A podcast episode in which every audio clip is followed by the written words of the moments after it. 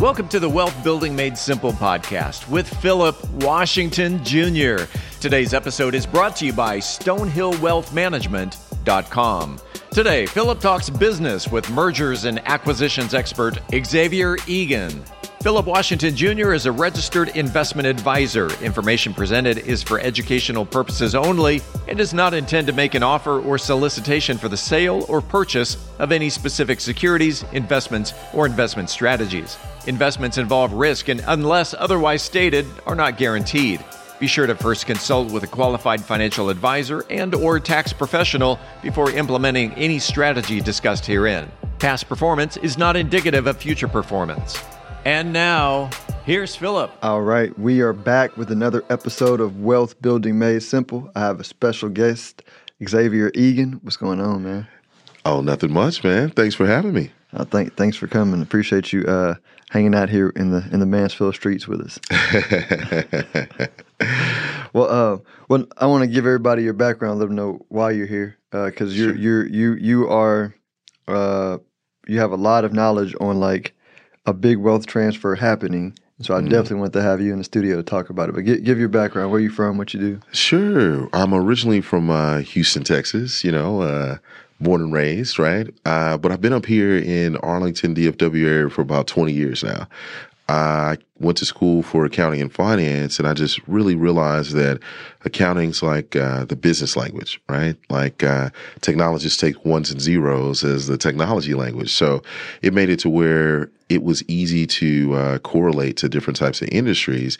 And that's really what got me for that love and passion of private equity and mergers and acquisitions and just really knowing about how money transfers and how it works and maybe how we can get involved. okay. Okay. And, and, a lot of people, they hear, and when I say a lot of people, mm-hmm. you know, when I first got down the path, I was like, oh, okay, you know, investing, stocks, bonds, cool. Like, like I had evolved into understanding that like and wanting to do that in college. But then I got down the path, and I a buddy of mine put me on a why should white guys have all the fun? That's right. Right. That's and, right. And it seemed like this big scary thing, right? And then I started meeting more people, and I was like, oh man, you know, um, uh, this is like way bigger than like it's it's it's way bigger than what I even understood as an investor, right? That's right. That's right. I think uh, we're kind of educated more often about uh, the corporate or the public markets, right? Mm-hmm. Uh, and of course, I went to accounting and finance school, so I got that same theory uh, of constraints. But I really just had a passion for privately held companies, and I always imagined that there was a lot of uh, opportunity there. And then, of course, maybe you know, go two decades back, uh, starting to study things like that GDP for privately held companies was pretty significant. It was almost the majority of GDP. Today, it's about 44%, but that's still $11 trillion or so, right? Uh, so, although we're taught about those large companies and public markets, there seems to be a huge amount of opportunity in the agility and the flexibility and the uh, potential growth of just regular companies, right? Mm-hmm. Uh, or as I like to say, Main Street, you know, as they coined during the pandemic, right? Yeah, yeah, Main Street. So let's talk about it. So, and I, and I want to specifically narrow in on the one to twenty million dollar of sure. revenue space because you know I feel like that's a a, a big space of opportunity, right? Sp- Absolutely. Specifically, yeah, cause, cause small businesses are like the best. I mean, and you let me know like I feel like that's the that's the majority of small businesses. Well, absolutely. If we uh, talk the stats, right? Uh, 99% of companies are considered small by SBA standards, right? 500 employees or less. But when you break it down even further, over 80% of the companies have no employees. Pass through companies, you know, real estate shells, things like that. About 16% of those companies have 20 employers or less. Mm that's maybe about six million companies uh, across the 33 million, you know, uh, unity bond we got here mm-hmm. uh, in this business world. So, really, to your point, that 11 trillion is really packed in dynamic groups that aren't that huge, mm-hmm. right? So, uh, one to 10 million or 20 million is probably way more often going to be the case because Heck, only 9% of all businesses make more than a million dollars. So the majority of companies, unfortunately, aren't turning it up mm. to the tune that we would expect. Uh, I also find it interesting that uh, although so many of us think about uh, you know wanting to be our own boss or uh, dissatisfaction with corporate America is why we want to get out there on our own. Eighty six percent of these guys are making less than a hundred thousand. Mm by just building and creating on their own, and then the failure rates, needless to say. Mm. So that's where the beauty of uh, why build when you can buy kind of became such a you know dynamic logic. Yeah. And coming from corporate like you, we saw it at you know billions of dollars or millions even right with the Facebook WhatsApp or you know uh, Apple and Beats by Dre, but people really just don't talk about that regular everyday company, mm-hmm. and for good reason. You know, private is private. we don't have to share anything, right? Yeah. Uh, and so that makes it a little bit different of how we wouldn't as often know that there's a huge opportunity, like you say.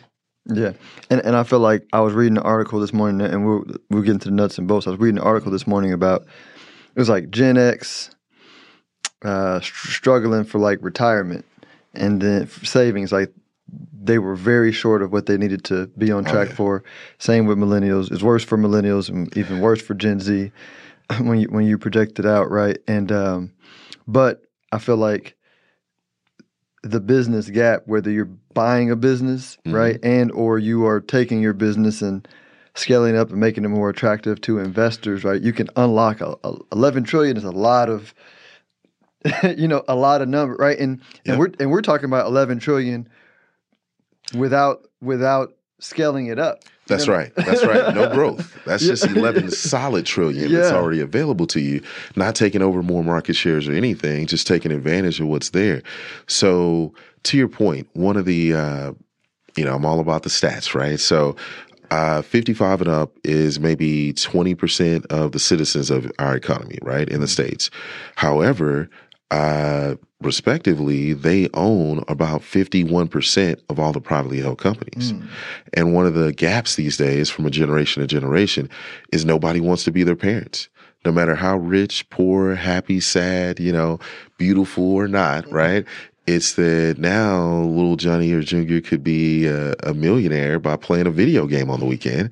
He can go be a, a, the poker players, 23 to 25, making three to five million a year, traveling to exotic places. I'm just saying, if I had a different time, you know, a different chance, I might have thought different myself, right? right? right? I want to take over the donut shop or play a video game. Yeah, I mean, you know, we all got a little Madden live in our lives at some point, right? Yeah. So just that opportunity makes it to where now you would have to move closer to Junior, right? We're both from a different land than we're in today, right? Mm-hmm. So to mm-hmm. take over my family's uh, business, if that were a thing, it would look like going to live his life. I've got to move, take away from everything that I've built and go back to that place. And that's really not a, a logic anymore, mm-hmm. right? That people are interested in. So where we thought over 60% of us had that legacy trend that we thought we were going to give it to Junior or Juniette, less than 10% of the time is that real. Mm. They're not interested. Yeah. And so that creates that financial transaction that we're talking about. And when they talk the statistics on how much they believe it is, just with the baby boomer shift, they believe that's going to be 14 trillion over the next five years Crazy. worth of businesses that have to change hands. And if Junior or Juniette aren't the right people, then the question is, can you be the right person, right? Yeah. That speaks like that's gonna be a lot of consolidation then, right? Oh. Mergers, oh. consolidation, bought out by investment groups? Well, it depends. So that's the beauty of the uh, deal arbitrage, right? So talking the 1 million or 20 million isn't as much where a private equity group or uh, investment group from a top side would want to be. They like at least a million dollars in EBITDA above, and you may have to add one or two of the small businesses together to do that. Mm-hmm. But think about that. That's still opportunity, right? Mm-hmm. Just to buy a couple businesses, do nothing different to them, but combine them to sell them to a bigger guy. Yeah. So let, us talk about that. So let's talk about let, us talk first on the buy side, then on the sell side. So mm-hmm. if I'm a if I'm a uh, somebody who's going, yeah, I gotta I gotta level up my net worth mm-hmm. to to to make up my goal for financial freedom, but I don't know anything about private equity. What you guys are saying is great. I feel I feel I feel confident in myself, so I can I can I can with a good team I can figure it out. That's but right. like, what's my first step for figuring out how do I think about buying a you know a business? Well, it uh, turns out just uh, having this conversation, right, is that first step. Uh, a lot of people just don't realize is since they've been holding real estate, they've been selling real estate. Since businesses have existed, people have been selling them. Uh, it's just where are those markets? And I always mention one of the uh, largest markets out there, just like Zillow, is a website uh, called BizBuySell, where you can see freely, openly listed companies that are transacting every day, right? And there's 30 to 50,000 of those every quarter worth of opportunity all across the country in every sector that you might imagine. Now, whether you feel like that's, you know, loading yourself up to a water hose at that point, right? uh, that's kind of where the rest of the team comes in and, you know, maybe a buy side advisor that can help you out or the lawyers or the accountants or wealth managers and things like that that really make that total package to help you make that transaction happen. But it first starts with knowing that there's something else out there, right? And then I think that the second part is people feel that there isn't an access point for them. Right, that this is uh, private equity talk, you know, above their head where we started. But the idea is, how can we use it at a Main Street level or at the incremental level where we are to grow up to whatever level we want to be? And that's where I go back to the stats. If, you know, only 9% of businesses are making over a million dollars, we're probably not going to start with $20 million revenue companies, right? Uh, if we just simply started with a million dollar valued company, it might come with multiple millions top line, but it's going to come with hundreds of thousands of bottom line, which is what a lot of people use as a transition tool, right? If I left corporate America and I could replace the six figures that I was making, but I'm the boss of all bosses, well, that's a good start, right? I can come create ideas. I can think about how I want to spend my time. And I've got a team to make sure it happens and the capitalization is happening day one. So because there's regular lending, uh, we're not talking about how private equity has to come up with all the equity. You can use traditional terms like a SBA loan, uh, and you're only required to have a minimum of 10% equity. So on a million dollar company, that's only a hundred thousand dollar worth of barrier of entry instead. And a hundred thousand dollar they can give you multiple six figures every year is what we call a going concern. The idea that this business was successful before you got there. So hopefully you're not the guy to mess that up.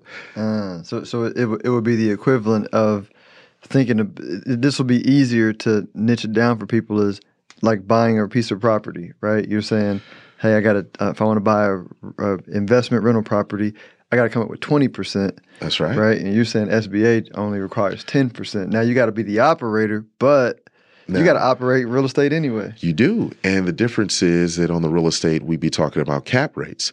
The significance of the cash flow uh, is so different between real estate and business in regards to capitalization that it takes 30 years on average for the mortgage on the real estate to accumulate, as we call generational wealth, right? Whereas a business is going to be so heavy on cash that the bank's only going to finance for 10 years and it's still going to work. The deal's going to pay for itself. And the requirement of the bank is that it has a salary to pay you because they think you're going to rob Peter to pay Paul. Mm-hmm. Now, most times, if we're doing a real estate deal and we put it dollars for dollars, that we need a million dollar property that we had to put 20% up at minimum, right? Versus a million dollar business that we only needed 10% to put up. And the cash flow, let's say we get 200,000 after our debt service in that business, but best case scenario, we've got a 10 cap. Best. And you know, they're not hitting at tens right now, right? Like, no, no, the interest rate's a little high for that. Yeah. Uh, so best case to do easy math, you're at a 10. Well, that's starting at 100K and still you have some service costs that has to come out of that. So the differential is that we don't even talk in cap rates. We talk in cash flow, owner's benefit, right?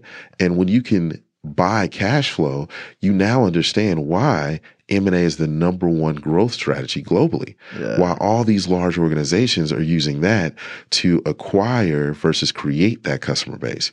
Because negative cash flow is the opposite of that, right? Right. And that's what we do as we start our own businesses, as we invest into ourselves. It comes with, hopefully, as uh, Pops would say, you know, we want to make that outcome income, right? you know, if it don't make dollars, it don't make sense. Uh. Or as my pops always says to me, son, if you're not making me money, you're costing me. All right. And that's I the like that. reality of building businesses and trying to be great in this kind of society. Whereas some might think of this as a shortcut by buying where someone else left off as the start for you. So I always think of it less of uh, like flipping a house and more like buying your starter home. Mm. When you go and find that home that you're going to go live in with your family, you don't think about the other guys who took a crap in that toilet before you got there, right? You think about how you're going to build out that backyard and put that garden in. You think about how that swing set's going to be there for your kid and how you're going to mark on the wall as they grow taller. That's the same way you think about transitioning a profitable, established, performing business, right? There's no distress there. There's just a choice of which style of start do you want to have. Mm. So it's a different way of uh, getting into entrepreneurship, as a matter of fact, and kind of starting your way into business instead of being the startup of your own. You start where someone else left off. Mm. No, I like that. I like that. Building, building on on on the foundation of the ancestors. That's right. Uh, man you know and and and you were talking and and you and your experience too i was like oh because i was thinking as you were talking somebody might say well is there enough salary for uh, me and a debt service but most of the time in my experience clients that i work with on the financial planning side who own a business they're they're paying themselves healthily anyway so Well, so, so I mean, that's the point of a business, right? Right. The owner's benefit, Yeah, right? Uh, yeah. Now, sure, we've got the economic good of buying things and selling things and hiring and firing people. But if you're not taking care of your own family, Yeah. what are we here for, right? It's not a, you know, foundation where we're giving away things, Yeah. right? So in the bankability or the financeability kind of state where most people would be, you don't have, you know, 100% of that money to pay. You're going to use 90% from the bank or 85% from the bank, 15% or 10% from you kind of thing. Mm-hmm. So in that case, it becomes an opportunity of leverage, right? Where the bank's criteria is number one, the business pays for the bank, right?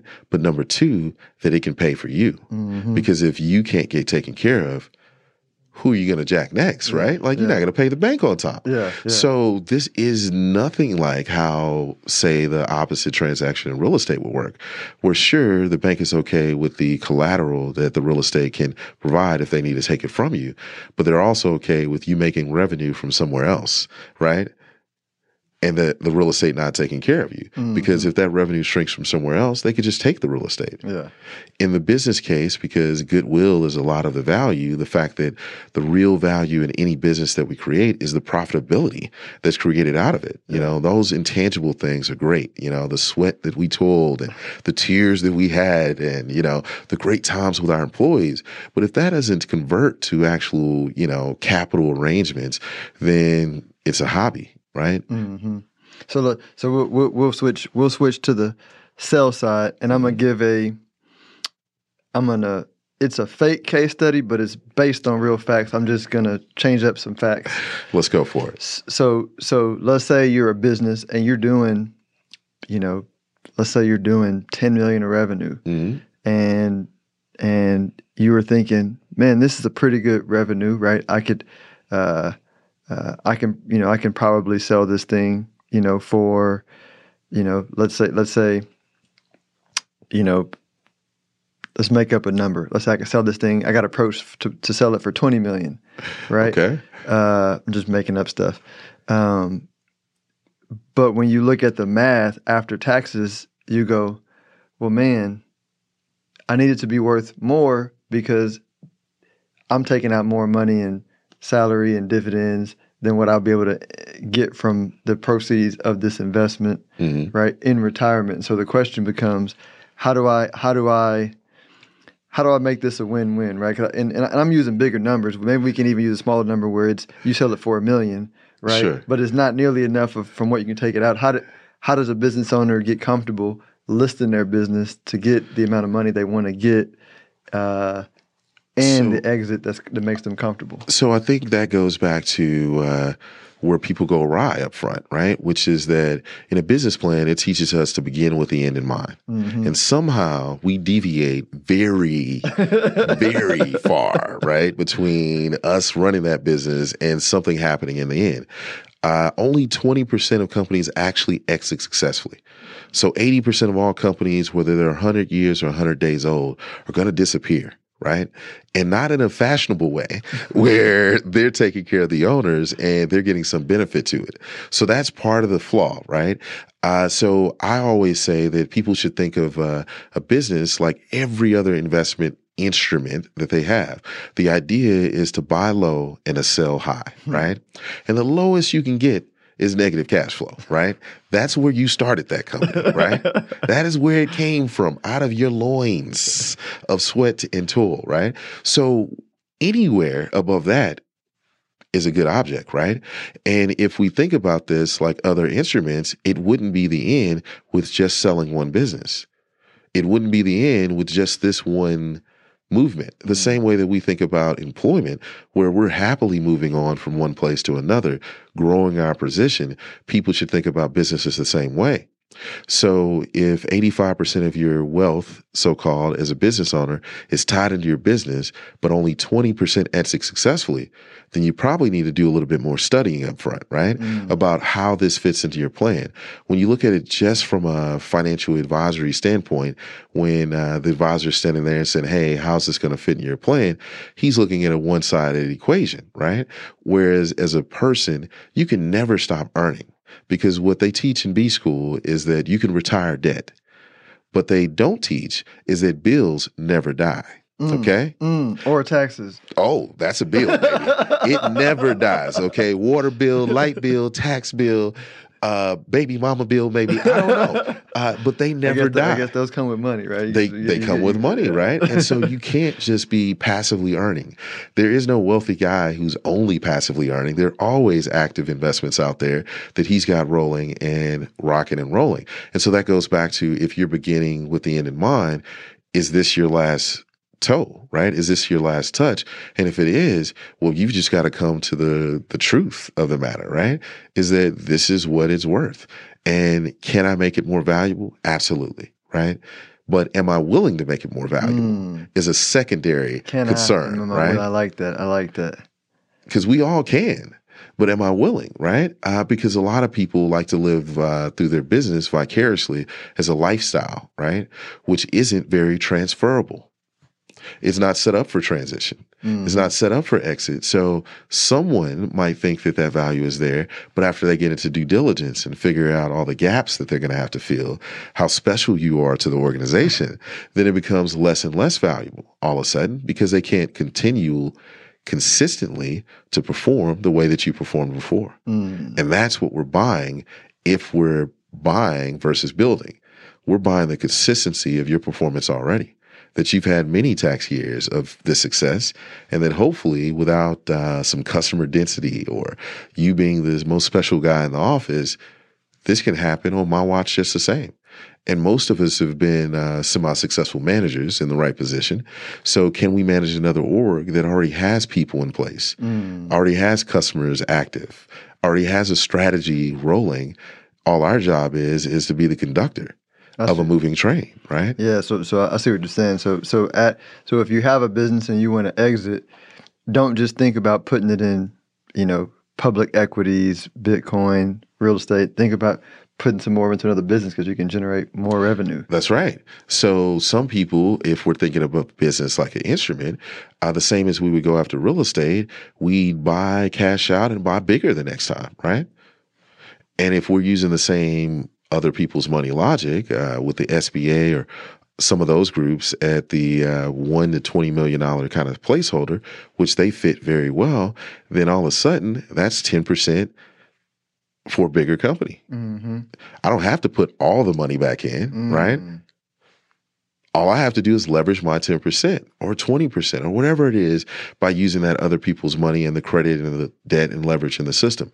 So again, if you're thinking the succession and is my business going to be valuable, then that's something you want to talk about today, right? I always say that in succession planning, you want to think about, uh, since it's male dominated in business most often, you want to think about uh, getting a valuation like an annual checkup. Hmm. We're probably not excited to go, but we're pretty comfortable once we get the results, right? oh, I'm not dying. Great.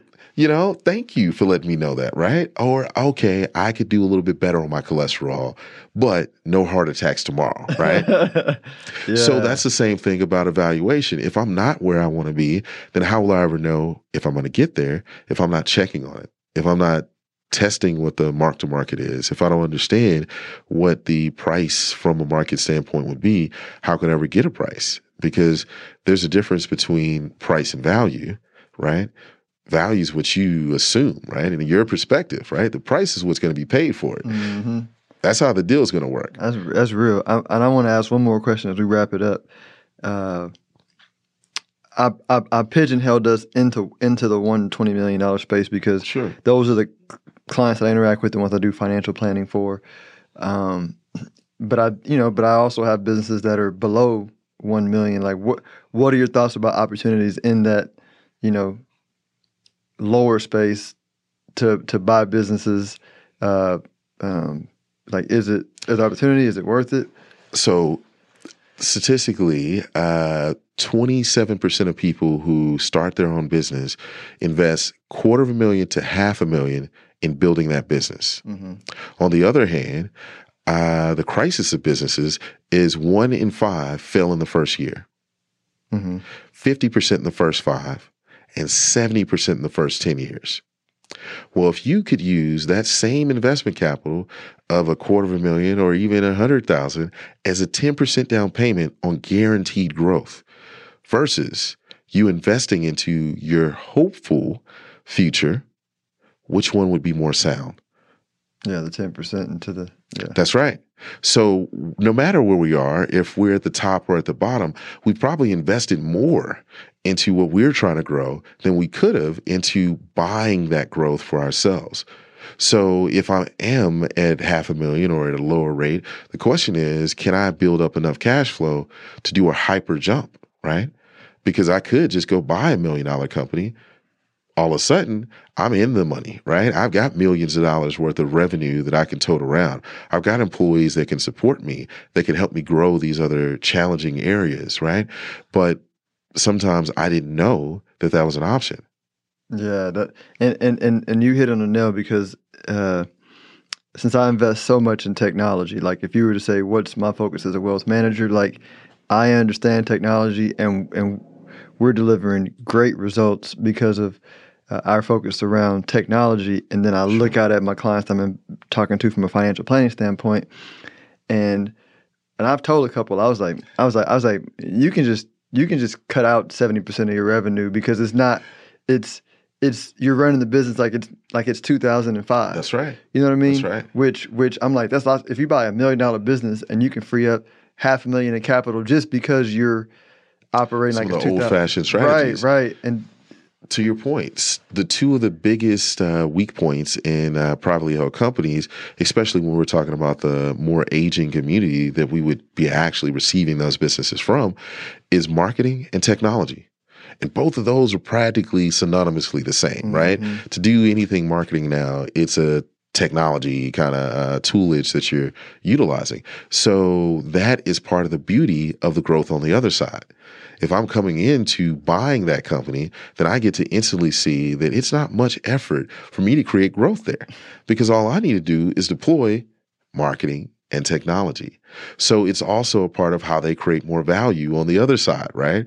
How do I build where I should be or how do I create that more val- a valuable company that I'm looking for?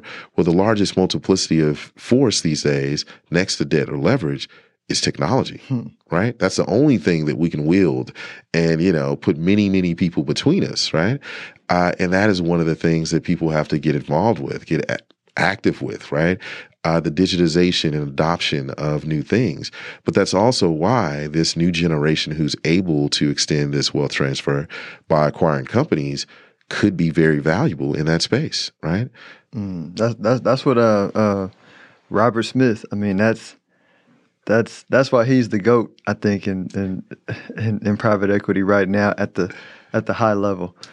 That's right. There's some guys out there, right? Yeah, yeah, yeah. Uh, I learned from a, a, guy or two, and Robert Smith is great, and he's more focused on venture, but he's also using venture in mergers and acquisition at the intersect now. Yeah. So it kind of looks a little bit more private equity, yeah. uh, but he's using buying that cash flow and adding technology to yeah, it to make a faster growth cycle. Yeah, yeah.